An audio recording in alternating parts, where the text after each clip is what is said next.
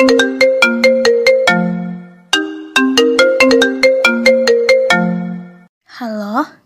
Bun. Aku kan rencananya itu mau diet nih. Terus udah googling juga.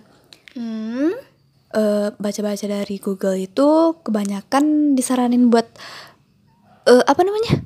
Isi piringku. Ya, ya itu. Apa sih isi piring tuh, Bun? Nah, jadi gini loh, Bun. Isi piringku adalah gambaran porsi makan yang kita konsumsi dalam satu piring, di mana terdiri dari 50% buah dan sayur dan 50% sisanya itu karbohidrat dan protein. Karbohidrat itu apa aja sih, Bun? Nah, gini nih, karbohidrat itu makanan pokok, Bun, kayak nasi, jagung, kentang, dan mie. Karbohidrat ini 2 per 3 dari setengah piring. Sisanya sepertiga dari setengah piring itu sumber protein, kayak eh, lauk hewani, contohnya ikan, ayam.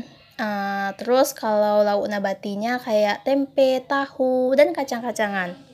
Oh, I see. Terus terus Nah, setengah piringnya lagi terdiri dari 2 per 3 sayuran dan sepertiga dari buah. Udah-udah, gak usah diet aneh-aneh deh. Cukup mengubah isi piringmu menjadi isi piringku.